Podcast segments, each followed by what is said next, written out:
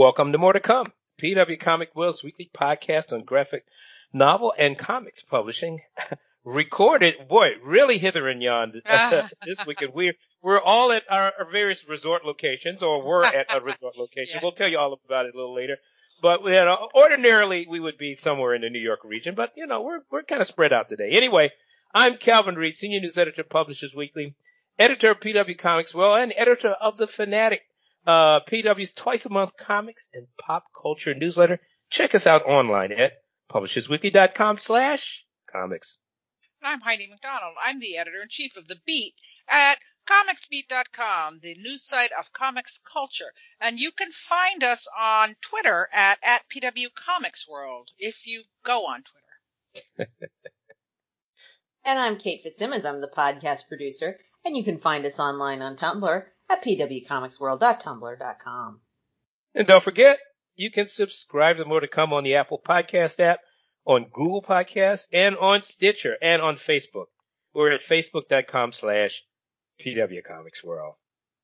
And don't forget, you can give us a rating or leave us a comment or, you know, give us a numerical rating of some kind or perhaps a thumbs up.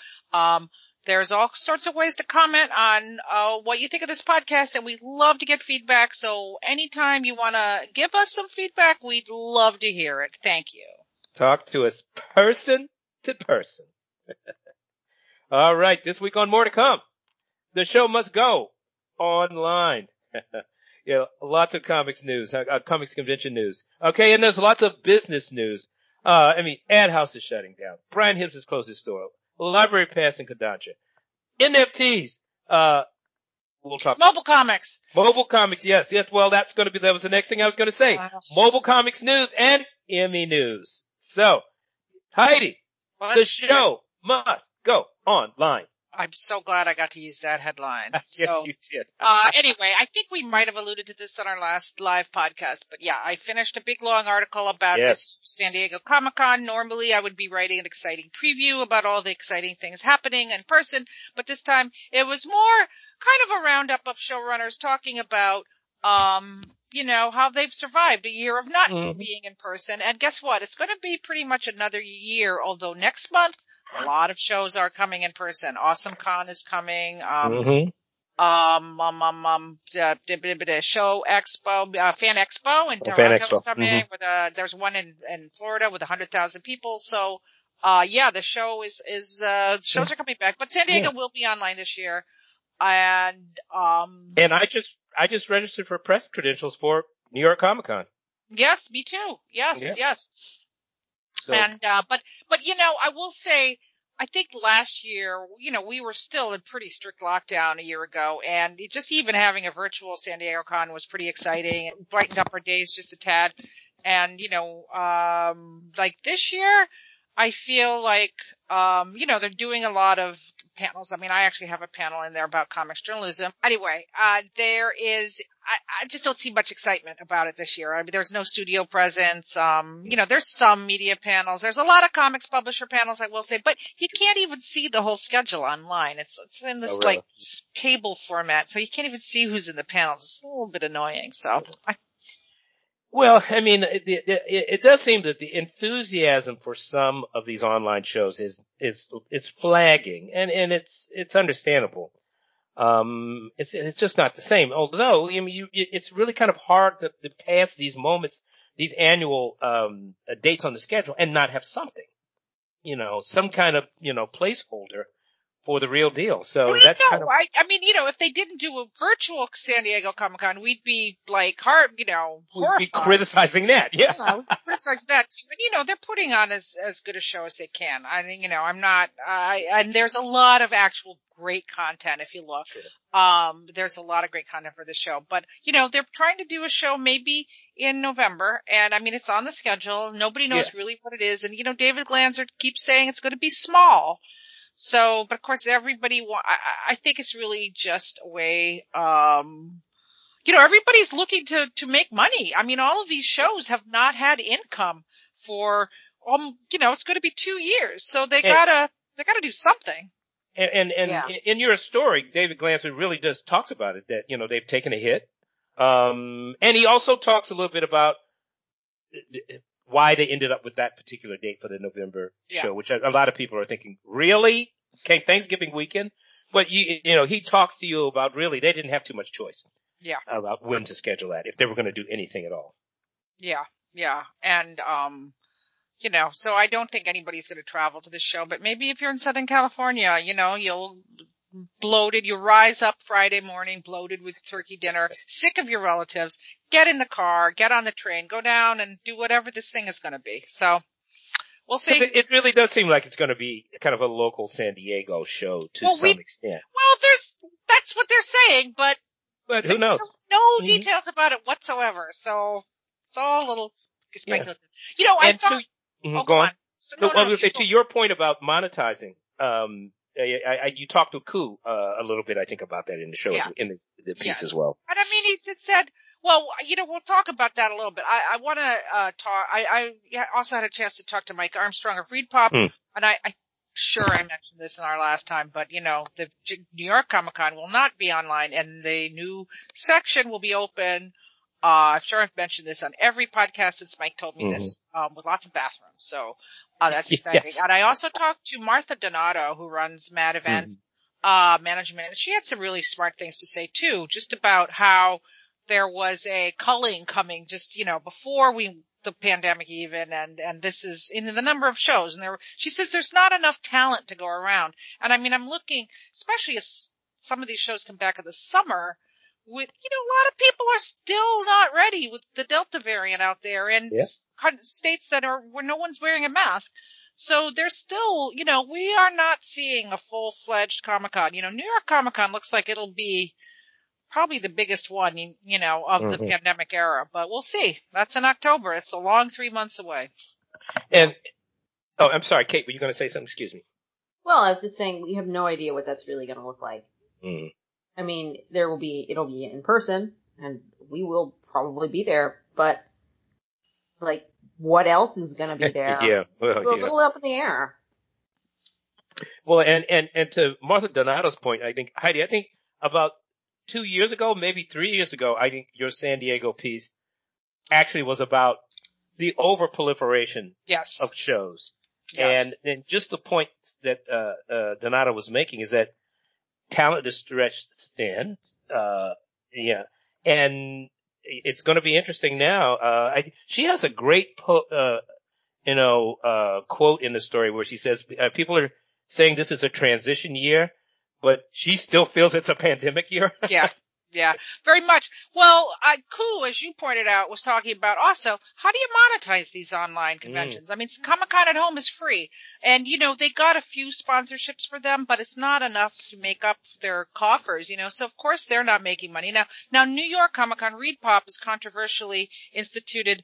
I forget what it's called, but it's like some kind of metaverse pass where you pay to be able to get in line. Uh, by the way, we didn't put this up on the beat or I didn't really see it reported too much because it was just on Twitter, but, uh, you know, New York Comic Con's tickets went on sale on Sunday and sold out in like half an hour. Did you guys Oh, see that? I did not see that. Yeah. Huh. So, you know, if there's any question about whether people are ready to go back to cons, the fans are absolutely ready. Um, So, but anyway, but you know, Cool's pointed out how do you make money, and um, kind of a sideline. Uh, t- uh, Therese Lacson, who's our uh, Mhm. entertainment editor at the Beat, who are she's fan, so fantastic. I, uh, she had a really interesting story. Now, I think she was actually talking about an incident, but she did not want to give away particulars so that the person's anonymity would be, um, you know, compromised. But she said the uh, the story's called "Fan Are You Virtual Fan Conventions Exploitive?" Because there are tons Mm. of these, you know, like like a lot of companies are putting on these pay to Zoom Hmm. cons where you pay to Zoom with somebody for two minutes. And like, you know, fifty dollars to Zoom with the Green Ranger for two minutes or something. And Uh-huh. um, and apparently there's some devilry about some of these, you know, Yeah. uh, just whether it's not that transparent or like whether you can repost it or what you can do with it or, um, It's a it's a good story and very and and uh intriguing because I I mean Yes. I knew that these shows were going on. I really did not know that there was a sort of pay. I mean, obviously, I, look, you pay to get into conventions, you pay for it, Yeah. but I didn't kind of realize that, that there was this a parallel universe going on of paying to Zoom for a second. And, well, and, okay, go on. I was going to say that this is sort of parallel to the whole Cameo thing. So mm-hmm. Cameo mm. is a service where you pay some usually minor, but sometimes surprisingly not, yeah. mm-hmm. celebrity a different amount depending on how they choose to price themselves to, you know, get some message from them, either to have them yeah. talk to your kid or record a message for your grandma or something for some non-commercial purpose. And, um, these are going for, you know, in some cases up to like $500 and they are very brief. Um, yeah. So this seems like kind of a comics world extension of that. Well, we know we know the whole uh, world of you know paying to stand in line to get a, a you know a photo yeah. with a you know with a celebrity nerd you know. And you know, uh, ReedPop is doing this too. I mean, mm-hmm. ReedPop is absolutely doing pay to Zoom sessions mm-hmm. with celebrities, or you know, I mean, and uh, look, I get it. It's like yeah. you you know they've had to lay off like swaths of staff at all these companies. And, you know, it's very sad. And I, I don't begrudge them making money. Uh, no. you know, certainly ReedPop, I would say, uh, you know, they are a reputable company and, um, you know, do what you gotta do. Um, so, but I, I, I just noticed like, I, I mean, I ran this story because they, anyway, uh, I'm a big Ultraman fan, so I'm like, oh, what do you write about our fan fest? So they did, like, Ultraman is trying to make a big comeback, and so they're doing online Ultraman conventions, and it's like it's like 30 bucks to go. And then you get like, you have to see the panels with the Ultraman people. And then you, but you can buy more things. Like you can buy, you get something, like some kind of digital print or something, but you can right. buy pins and, you know, all right. sorts of crap at these things. So, you know, if you're an Ultraman fan, I guess that's really a great way to spend your money. So, and, but there's lots of events like this now. There's a lot of online, very, very targeted niche events. Yeah. So, mm. Well, it's an, I mean, it's interesting. We're in a business, a fan business, where, you know, fans want to pay money. I mean, they want to pay money for the stuff that they love.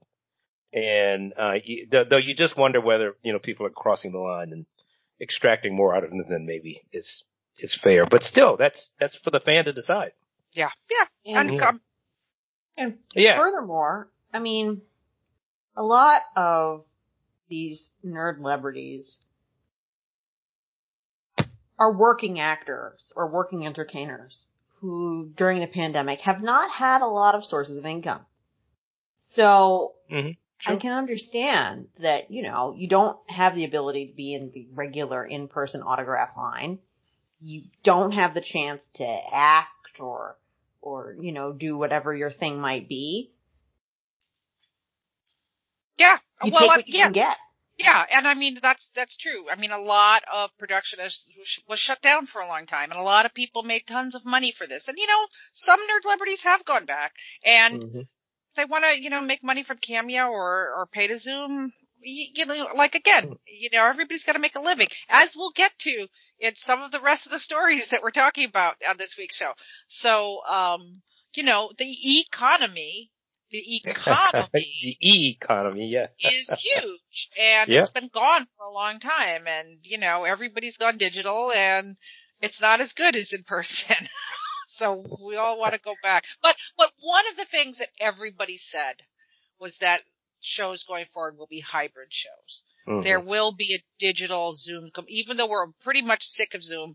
You know, if it's a component of a in-person show, like people, not everyone can go to San Diego, not everyone can go to New York, so there will be online components um, because it just gives so many more people a chance yeah. to participate.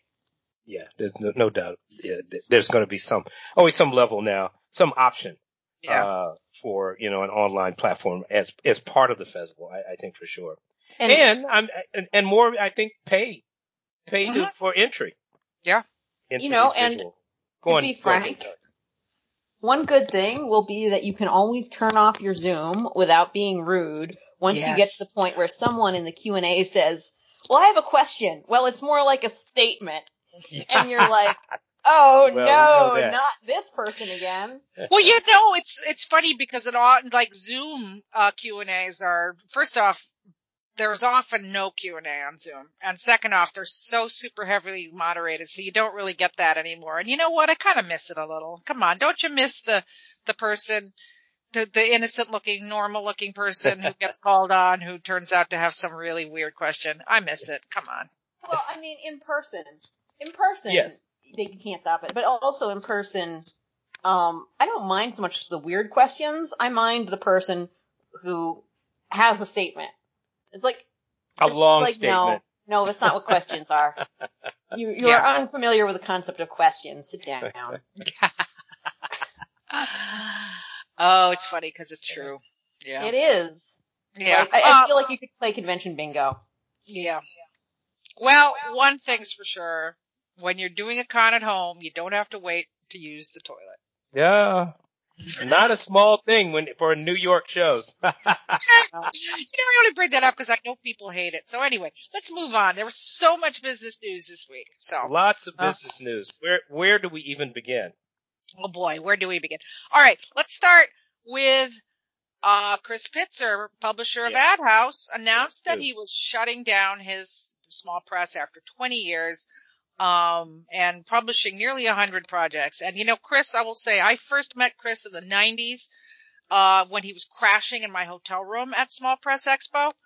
Uh, a friend I was rooming with said, "Could our my friend Chris crashed the room?" And I met Chris that that first year. He was awesome, and he was just not, he wasn't yet a publisher. And then a few years, but he came back uh with his own small press. And honestly, there's never been a stinker from Ad House. He has really great taste. No.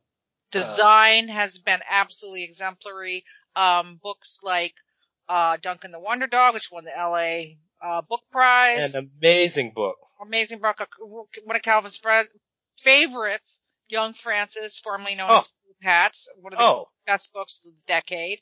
great Um, book. great, great, great book. Um, you know, um, Aphrodisiac, um, Street Angel, Yes. Yeah. um, Skyscrapers of the Midwest. Yes. Um, I could just go on and on and on. In fact, I, well, Calvin, what are you talking about? I'm going to look up some more books to plug. But yeah, yeah. I mean, I, I don't have all of the books in front of me either, I- but I- mean, you, yeah. you gave a great uh, uh, uh, a recap of recent hits, and you know, uh, and you know, uh, Ad House doesn't. They don't publish a lot of books, but it's just extraordinary the number of really good books that they do publish. Um, I mean, really every book works on a storytelling level and really conceptually, uh, in terms of thinking about the form of comics. Mhm. I mean, there, Yeah. he, he, he finds astonishingly inventive, uh, comics people to publish. yeah. Um, Oh, here's a book uh, I love they published, The Oven by Sophie Goldstein. Oh, I yeah, that's love another- that book. It's it's practically we're practically living in it now. It's like one of these like you know dystopian futures. Um, this is one of my books of the year. Uh, such a great, great, great book. Um, uh, s- s- you get psh, Ur, that's a book. Eric Haven, I love that book. Um, just so many good ones. The Ride Oh. Home, Rough Age, um, Blown Pine, that was a great book. Yeah, Uh, I mean, Grass and Parnassus is the final one by, uh, um, this Kathryn Stuart Immonen. I mean, the guy just had fantastic, fantastic taste. Always one of the nicest guys in comics. And so why, you know, this fixture at SPX and. TCAF, on all, you know, MoCCA, all the small press shows. And why is he shutting it down? Oh, what was it? I mean, well, he it, it- from your story that I read from the the beat story, um, you know, he's kind of hit a wall. He's obviously like a lot of uh indie publishers. You know, they aren't necessarily full time publishers anyway. Um, he, you know, he kind of says that he has a day job. He wants to retire. Uh, and I also think he'll probably keep his hand in to some degree. I mean, I think he's got some back stock he's got to sell anyway, so he's, I think he's going to still show up at shows. But, but I, I really do think, I mean, it's, it's, it, folks, it's not easy to be an indie comics publisher. And particularly, I think if you're really focusing on kind of groundbreaking work. Right? Oh, absolutely. Um, and, uh, but you know, I mean, he mentions that and he just says that, um, you know, it was never a huge money, money, huge money maker. And I mean, I think the most telling thing was that he said he wanted to be able to retire and like all of his extra income went into this and, you know, that's, he said he had taken out two mortgages, two Yeah, second I- mortgages to fund Ad House. And, Yeah.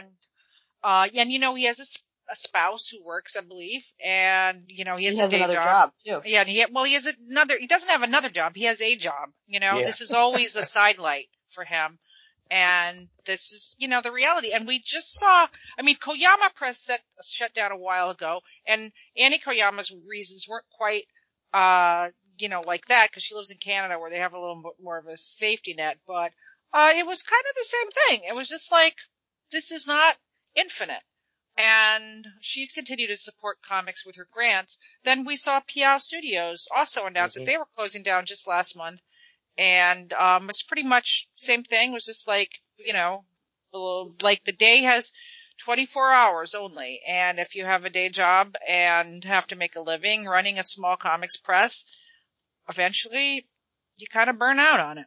And, you know, Well- short, oh, go, go, go. I just before Kato, I was just, you know, in Shortbox, which is a UK publisher, uh, they were doing kind of these boxes of indie comics. They won't be able to do that anymore because international shipping is too expensive. So Right. yeah, it's winding down. I'm sorry, Kate, go on. What I was going to say is, I'm going to be really honest. The first thing I thought when I saw an ad house book many years ago was, well, this is great, but what's their business model? You know, and I've always felt like that about ad house. Like, this is great. This is great stuff. How are they making this work financially? um, and the answer is, he was They don't. subsidized. Um, I mean, you know. and it's really sad, you know, the thing he was saying that he doesn't feel comfortable with Kickstarter. He feels like it's alms. Like, Mm. I understand Kickstarter's not for everybody, but it's, it's a shame that crowdfunding was not for him because I think he had a lot of content that would have done really well with crowdfunding. Oh, I think you're absolutely right. Uh, and- it's unfortunate that he. I mean, it's interesting that that notion. Hey, look, I I love Chris. I I think I first met Chris at at, uh, at SPX also, and um and I just got to know him a little bit. And I and and I and uh Duncan the Wonder Dog really blew me away so much, and I think I got to know him pretty well. Uh, I started talking to him a little more then. For sure he's Um, been on this, for sure he's been a guest on this podcast over the years. I, I know we've talked to him, uh, But, uh, several times. Uh, and uh, and then I got the um, uh, uh, young Frances. Um, really, you know, also sent me on a. he he he hooked me with young Frances, and then I got to meet you know Hartley and all that. Um, but yeah, I mean, I, what do you say? I mean, he really. eh, Well, I I, wish I wish he would use Kickstarter. I really So, wish he would. but he I, would drive so much. I He would get so much fun. I think so, but I'll, I'll say this also. It's like, um, you know, a lot of published small, pre- like Kate, you're asking what is their business model? I mean, the business model is, you know, what it always is. I mean, either you, you know, are a Gary Groth and a Kim Thompson who start out with their bootstraps and really build up and hire people and, you know, now they put out how many books a year? I mean, 50, 60 books a Yeah, year they publish 50 or 60 books Yeah. a year.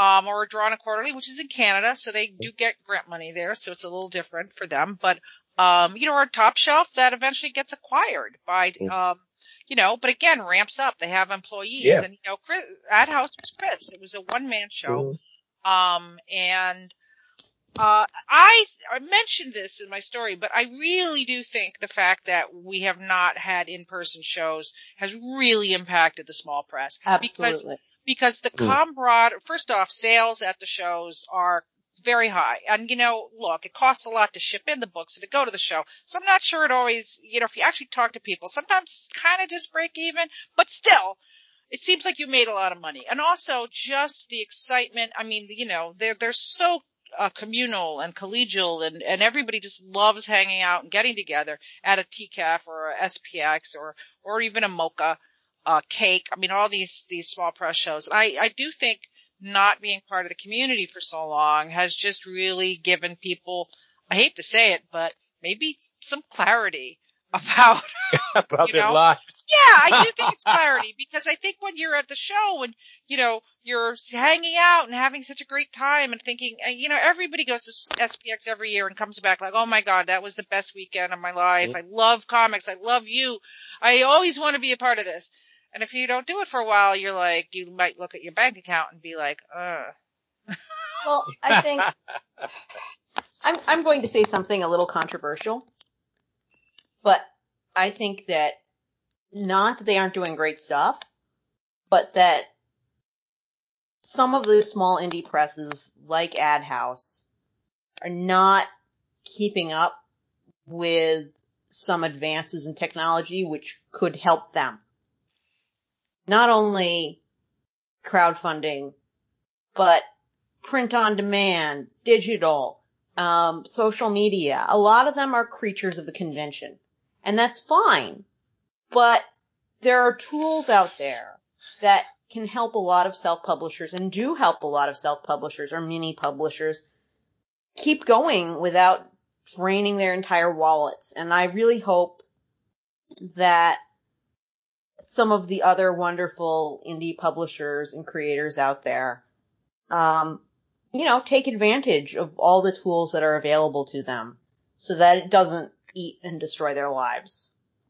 Yeah, but I, I do think it's a very different mindset. You know, I mean, I, I think we're seeing, uh, you know, somebody like Spike Trotman, uh, obviously is hugely successful and she's built a whole business around crowdfunding. Mm-hmm. Um, you know, I, I, I did an interview on the beat with the folks at Hiveworks. Uh, mm. Isabel Melanson mm-hmm. and Zillette Stillwell Mm-hmm. And, you know, they talk, I mean, they're another what kind of a web comics model, but, you know, they do do crowd, they do crowdfunding for all their publishing. I mean, you sure. know, we talked about Tom Akel and Rocketship and how mm-hmm. his publishing companies run entirely on, um, crowdfunding and it's just a yeah. little bit of a different, and, but I do think a lot of publishers of the Pitzer generation, I mean, you know, I don't mean to, to age him out or anything, but, no, uh, it's, it's uh, not about actual age. It's about when you I, came into the business. Yeah.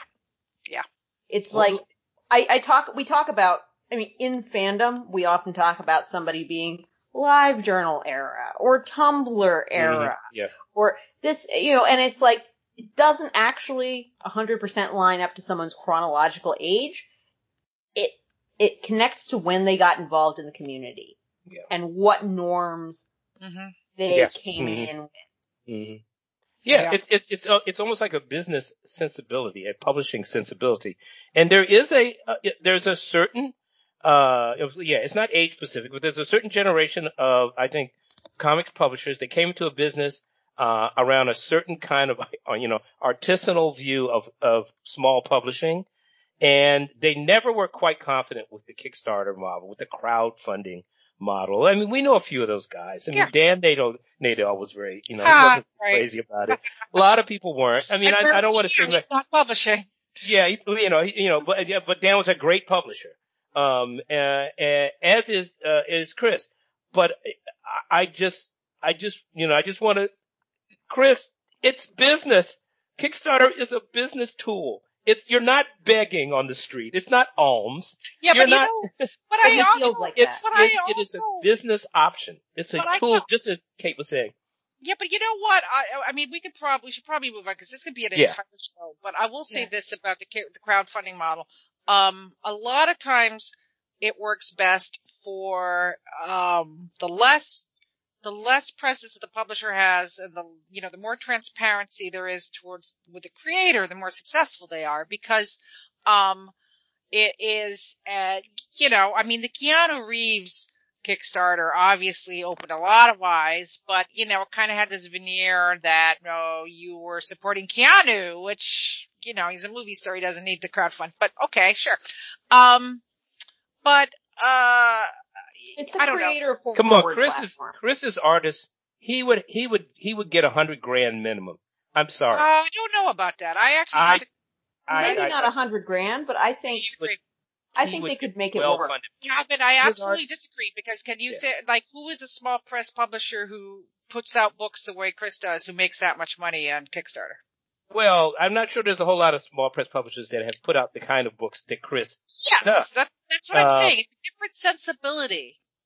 Well, you know, we could disagree on that. We can um, disagree, but, but I, think, I, I, think he could. I think he would do well on Kickstarter. Yeah, so I just really do, particularly with the tools that Kickstarter offers these startups now, with what Oriana Leckert is doing out there to bring people into the comic space and encourage and support their publishing. Uh, and besides the fact that there are other kinds of crowdfunding models around, uh, even the one that I, you know, I wrote about the other day with, um, with Jordan Plosky, the, yes. the new thing that they've set up. I've forgotten the name of it. I'm sorry, Jordan. I just talked to, I just talked to, I actually just talked to him too. I'm going to be running my own interview you know, with him. Uh, but, now that's yeah. a little different, but it, there's so many options. There's so many ways to shape crowdfunding to the kind of publishing house you want to be. So anyway, but I, I hear what you're saying though, Heidi. Yeah. Yeah. It's, it's a different sensibility of biz, doing business and that's yeah. okay. But there yeah, are people out there you can bring on board on your team onto a specific project who can help you do it. Yes. And I'll say this, um, that Ad House has had a great run with great Absolutely. moves. Absolutely. And, you know, Chris will still stick around and I okay. wouldn't be too surprised if when he does show up at our next in-person small press show and he finds a way to continue to be part of the community because the community really needs him. So. Yeah. Hey, yeah. we love you, Chris. Really. Yeah, uh, we and we love your books. Yeah. yeah. Absolutely. I mean, frankly, some publisher should snap him up, even if only as a consultant. Mm. Yeah, he's got, yeah he's got connections, he's got a deep and broad knowledge, he's got a sensibility. Even if he's not going to come into the office every day, even if you can't make that work, like hire this man in some capacity. Don't yeah. waste talent. Yeah. Well, I want to say this, like, there was actually, just as an adjunct to this, uh, there was a big Twitter thread, uh, over the weekend, I think, but even I saw it, um, during my travels where Joshua Dysart, uh, said, uh, quite bluntly, he tweeted, you know, he's a writer. He's written for Valiant. He's written for DC. I mean, he's written for everybody. Um, I think Boom, you know, everywhere. Mm-hmm. He said, yeah. Uh, truth for you. Almost every single person who got their start in comics from my generation and from most others too had some kind of supplemental income. And many people who appear successful today are either being subsidized by a spouse, family money, or some other means. And boy, that is one trillion percent correct. And so yeah. it's touched off a whole huge, a whole huge thread of people agreeing, you know, about how their families. And yeah, look, yeah. if I had a quarter for every comics professional whose spouse, whose partner, yeah. pardon me, whose partner has partner. a regular day job with health benefits, I sure. would not need to run advertising on the beat because it's kind of how it works, to be honest. Mm-hmm. Yeah, oh yeah, yeah. I mean, of course, many artists just have other jobs of yeah. one kind or another. Yeah, so, I mean, they, as well people as ask questions about why certain creators who do creator-owned, creator-run stuff come out with one book every two or five years. And it's great, but it's only every two or five years. And the answer is because they're doing something else too. Mm-hmm. Yeah.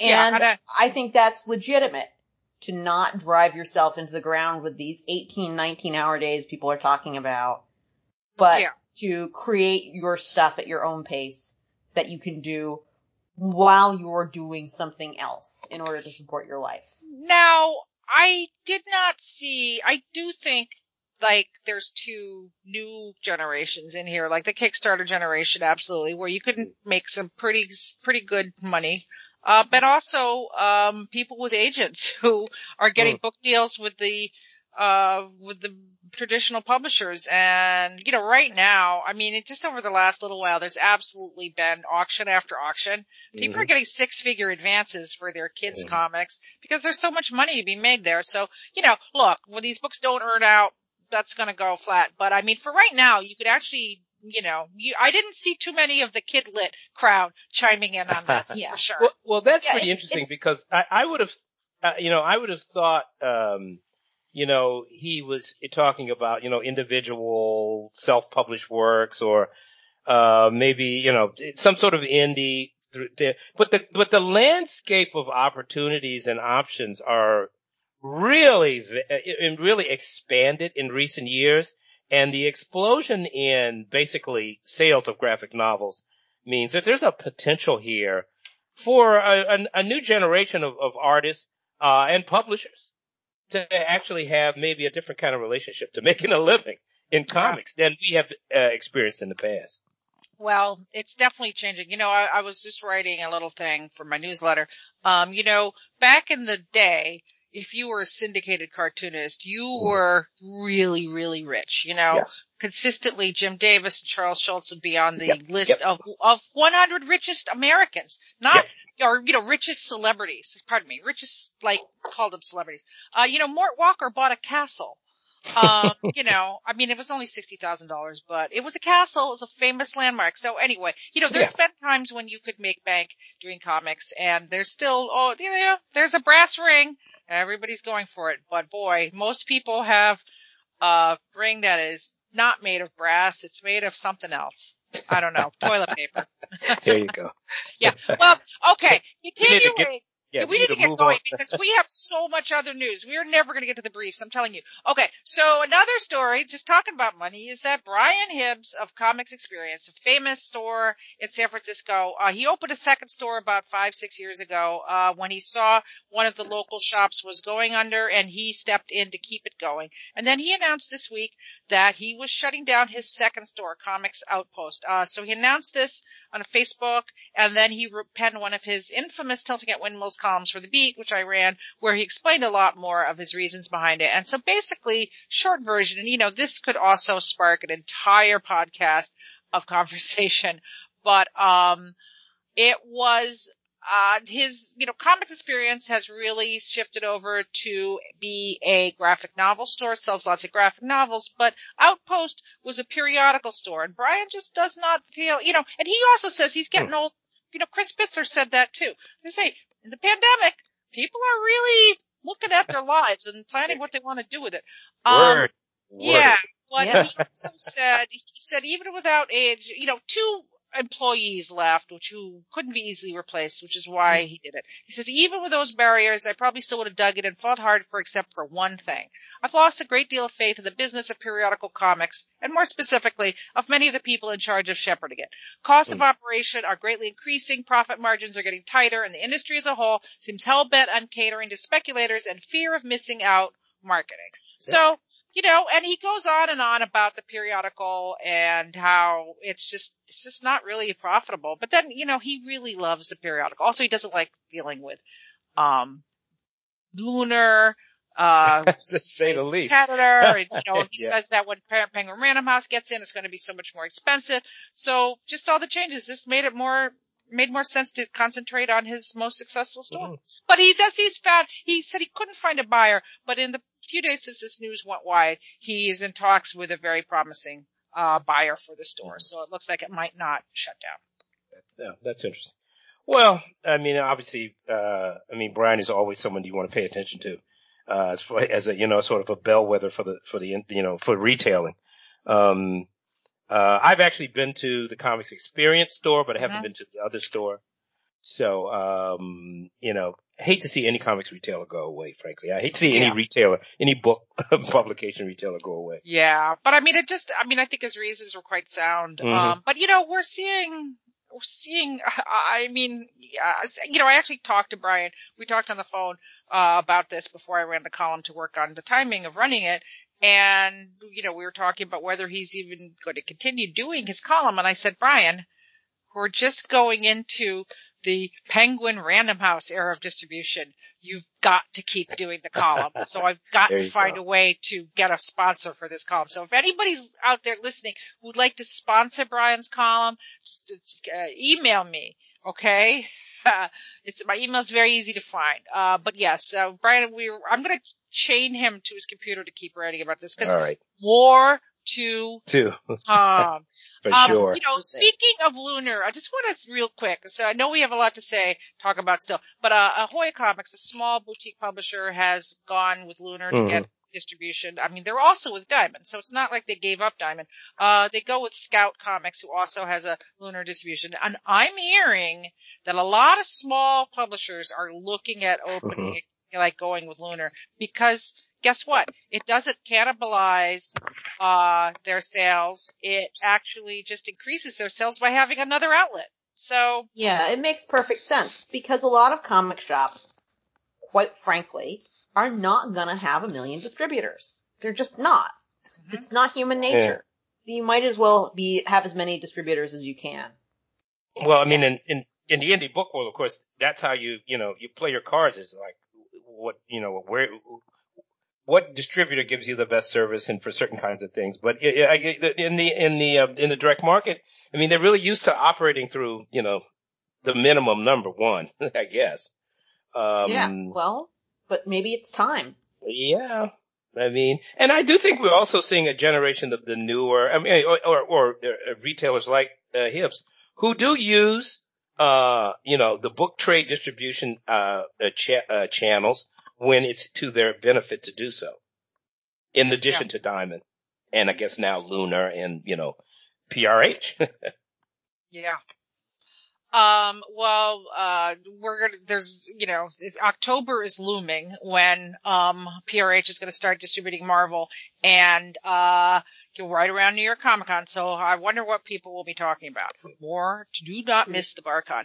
Um, a couple of other, uh, items here. Uh, so I wrote about like IDW basically, did an IPO for eight million dollars, but uh, like I wrote about it, and I don't really understand the stock market. I don't either nobody else seemed to pick up on the story, so I don't know if it was anything to do with anything, but like it just. Uh, I saw your story. I admit I was uh, found it a little baffling. Uh, I want to talk to my editor, Jim Milliot, the editorial director of PW. I want to sit down with him, and I'm curious to see what he has to say about this. Uh, well, I I did as well.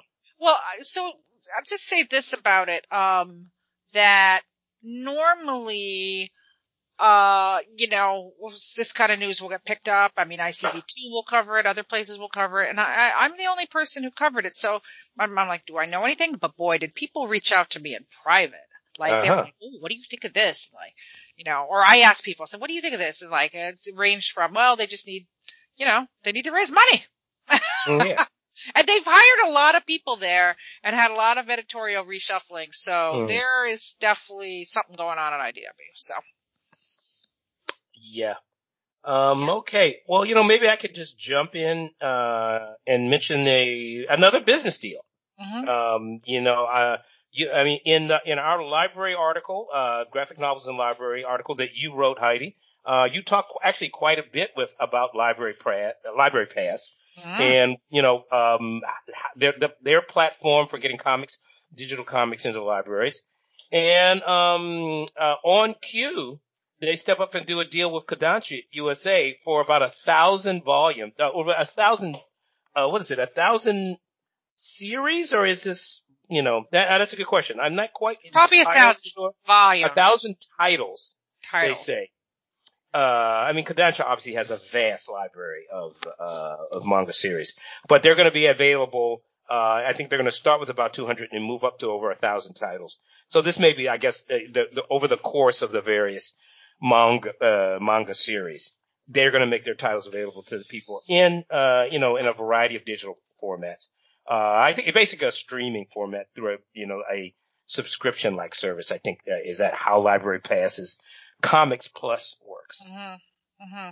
Yeah. So, well, that so Calvin, do, do, you know anything about this Knight Foundation library digital platform? You know, I only know uh, and I don't know a lot about it. Um, uh, but the, we, we've seen the Knight Foundation has been in the news quite a bit these days. I mean, they were involved with the, uh, uh, the Hannah Jones, um, oh yeah, uh, a, a t- tenure, non-tenure position at University of North Carolina before she decided to move, uh, to go to Howard University. Uh, and then the, the Knight Foundation, uh, uh, uh, actually provided a bit, great bit of funding for what the um, the new uh, educational unit that she's setting up with Ta-Nehisi Coates.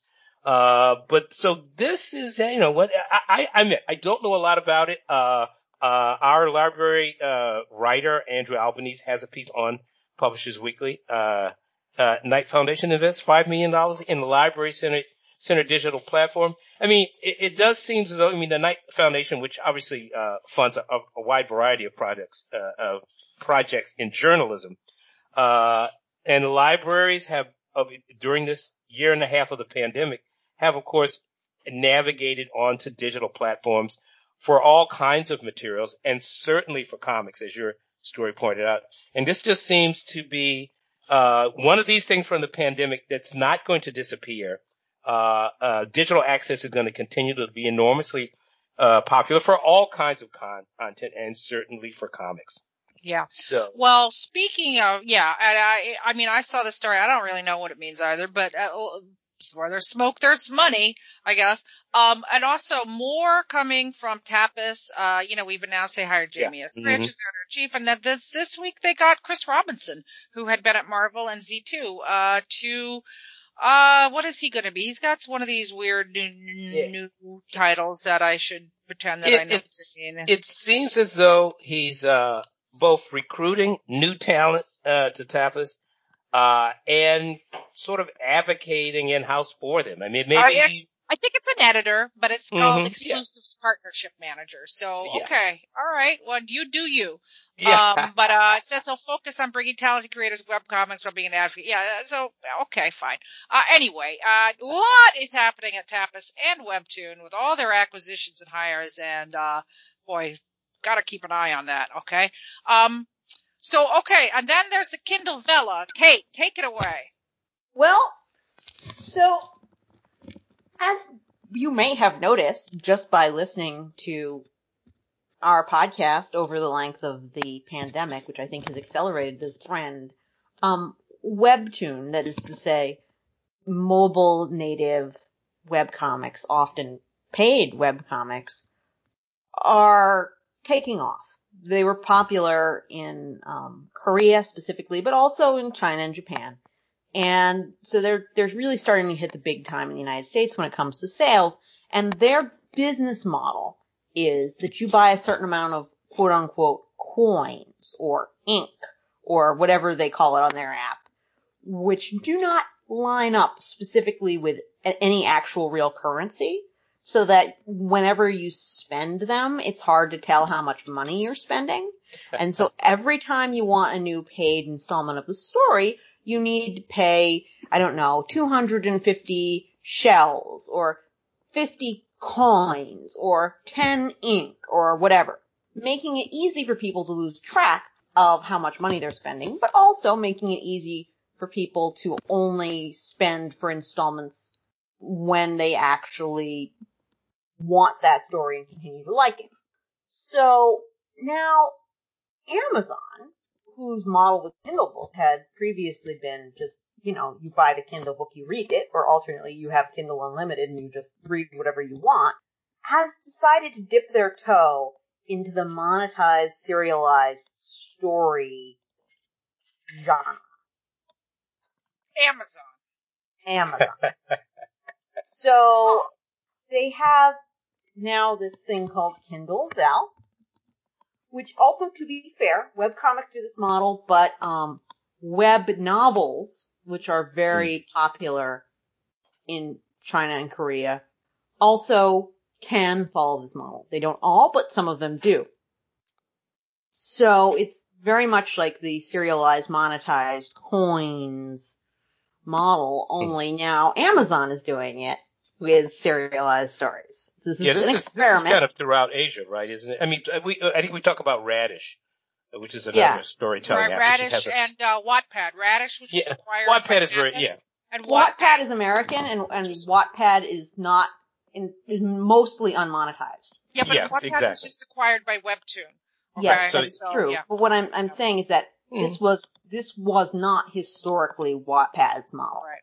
No, it wasn't. No some aspects of it, but but you're right. You're absolutely right. They don't really they don't monetize it. They didn't.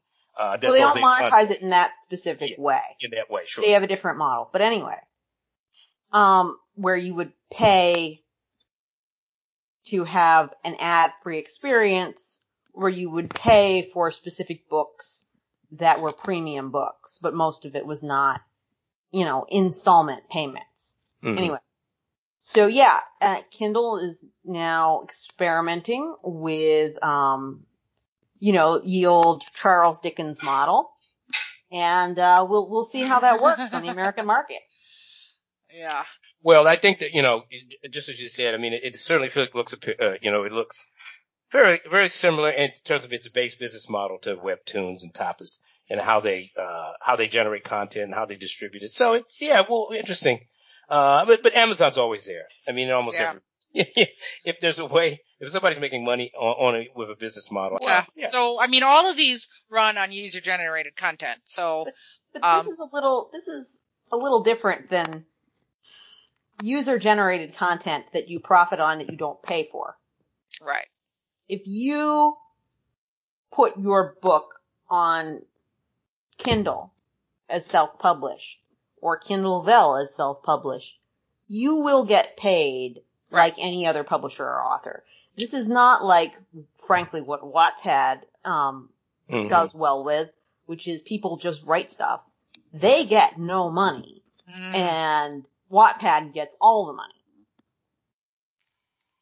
Right, uh, right, very, well, very. Well, yeah, it, well, in terms of yeah, you know, what they use? Advertising and the like. And I will say this that, that, that uh, you know, Amazon is also recruiting really, really, you know, professional writers of, of, varying kinds also to be honest. Now I assume, and I'm not, I'm not clear, I assume that there'll be a self-publishing aspect to this. There, uh, I'm sure that's the case. Uh, but even if you look at, um, you know, Webtoon and Tapas Media, which also obviously are huge self-publishing platforms, uh, you know, either they bring in, uh, pros. I mean, uh, you know, Dean Haspiel was, is on you know, uh-huh. Webtoon, and he was invited to be on Webtoon. Well, they have. Uh, then they call notice. from there, and they call from the mass of self-publishers, uh, the people that they want to support and help turn them into really professional, you know, cartoonists. So all of these platforms work on multiple to levels to both to deliver, you know, so-called, you know, professional writers as well as to cultivate a generation of, uh, you know, emerging artists, amateurs, and turn them into professionals. Well, but I think part of what makes this model a little different again from the um, Wattpad model is that you get paid. Yes, if you choose selling it on Amazon, monetize monetize options for your story, yeah, you will get paid, paid. They're getting paid on Webtoon and Tapas too. Saying no. that Webtoon and Tapas pay you. Oh, okay, yeah, yeah, yeah, absolutely. Uh, wait a minute. Well, hold on. I mean, you don't necessarily get paid on Webtoon and Tapas. No, like no, popular only, ones do, but right. You only get paid if people buy it. Yeah, yes, yeah, yeah. That's. But if people buy it, you get paid. Yeah, obviously. Right. But you could read it for free on Wattpad absolutely. and Tapas.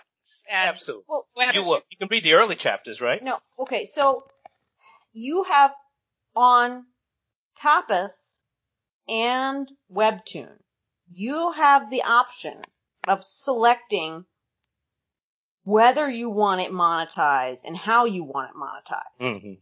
If you are on Wattpad, they will only monetize you if they think you're good enough. Right. So only if they wave the magic wand that they like you will they give you money.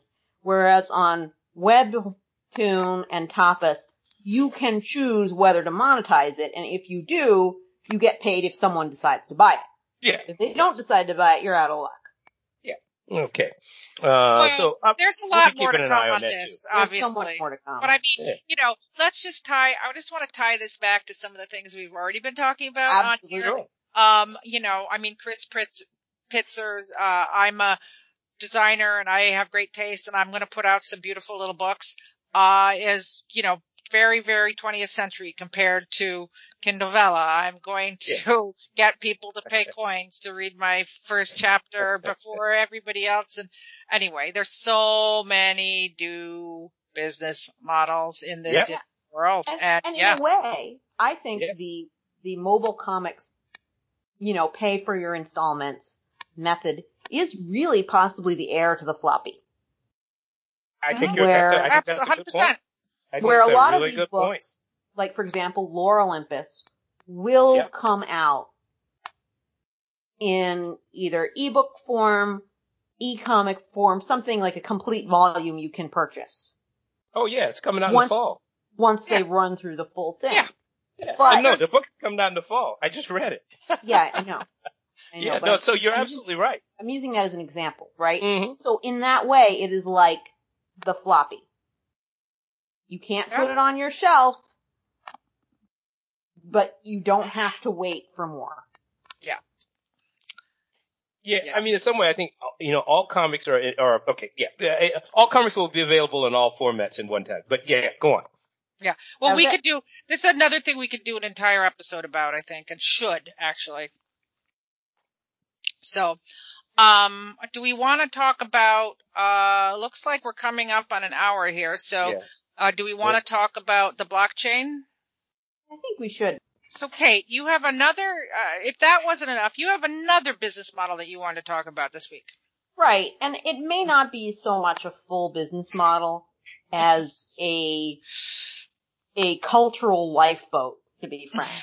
Um, so if you've been following international news, you may be aware that um, Hong Kong has come under increasing press restrictions, increasing bookstore restrictions from mainland China. Um, the one country, two systems model seems to be going to one country, one system, um, which is unfortunate for publishers and creators who have created books that maybe will be forcibly taken out of print now that, you know, this, this is changing. And so one thing that is being used by um, Hong Kong manga publishers, or at least one of them, and, and maybe future ones, is using the NFT blockchain model to get some minor monetization, but basically getting it out there in an unstoppable online decentralized format. So, for example, so one Taiwan based auction house is now selling non-fungible tokens of manhua created in Hong Kong over the years. So Lootex, spelled L-O-O-T-E-X, is holding um, a sale of NFTs of Buddha's Palm, a famous Hong Kong manhua series from the 1980s. Um, they quickly sold out of a total of 20 copies, each sold for 0.05 Binance coin, about $15.60. Um, which is, yes, it is a wuxia uh, martial arts fantasy story, but it is also very positive, as hence the title, toward Buddhism, which is religious and not the most popular with the um, mainland Chinese government. Um, the Hong Kong government has taken a lot of books off the market in the past, and so you know, this is the first possibly of, of many to try to get books and cultural artifacts out there in a way that is decentralized, um, and at least mildly moder- uh, monetized. So we'll see. Um, currently, after Apple Daily, Hong Kong's biggest pro-democracy newspaper was shut down last month, someone started the Apple Daily project to decentralize Apple Daily um, by scraping contents from its old issues to put it on a decentralized data storage platform. And so there's a lot of things like that. Um, Lootex is, sell- going, is also selling NFTs related to other manhua series, including Chinese Hero, Teddy Boy, and others. So we'll see how that goes. But it's, it's interesting to see the NFT model, which here I will editorialize, is frequently, in my opinion, a waste of power in search of vanity. Um, used for cultural preservation. So it's, interesting and well, I'm sure I, more to come on this. I mean, uh, yeah, I, I, I mean, it's just, I, I'm not sure, you know, it's kind of like, oh, we opened a, a casino to fund to fund the family. You know, I mean, it's like you could use these more nefarious means for, for good purposes, you know, and I mean, the fact that NFTs are not necessarily, they're a little more off the grid or, you know, they have this, whatever the hell they are. Well, uh, by the nature of an NFT, it is decentralized. Correct. Once you send an NFT out into the wild, there's nowhere to take down. Mm-hmm. There's Yeah. no one website to take out. It's out there now. Right. and they right. they weren't it wa- certainly wasn't exploitative prices like clearly the motivation is to try to safeguard the stuff so that it's not lost to history and readers Yeah. Yeah. Well, it- you probably can if you're the chinese government stop people in china from reading it but it won't keep it from the rest of the internet Yeah, so I, I do think this is going to be an interesting experiment in, in using comics. Yeah. So I just want I just want to bring this up one last little thing just to tie this all together. I think is uh, that the Emmy nominations were announced this week, and WandaVision cleaned up with 20 like 26 no- no- or well no Marvel TV shows had like 26 nominations. Falcon the Winter Soldier, uh, you know, WandaVision, is very well deserved for Elizabeth Olsen and Paul Bettany and, and Kathryn Hahn. If they hadn't been nominated, there would have been rioting. Um, you know, we haven't even talked about Loki, you guys, but, uh, we should. Uh, also, sure. or Black Yeah. Widow. I mean, there's so much to talk about, but I just Yeah, want to say, and the, yet, but yeah. and the coming up. Was nominated in the best drama series, which is like incredible. The boys based on the comic by Garth. Ennis and Mhm. Darick Robertson. So, um, you know, just talking about there not being any money in making comics, uh, there seems to be money in making shows based on the comics. So somehow between the Kickstarter and the, the Kindle Vella and the blockchain and the Emmys and the, the, this and the that, somehow we gotta just get this money distributed a little more equitably, I guess. Well, you know, eh, eh, you know, yeah, I, I mean, eh, something to talk about in in another uh, episode. But clearly, there are a lot more ways to make money in comics than there used to be. yes, definitely. Uh, all right. I think we're definitely out of time on that. Uh, we are Thank you for listening. Uh, don't forget to give us a rating or, you know, leave us a comment or something. Uh, we'll be back every week because there will be More. two come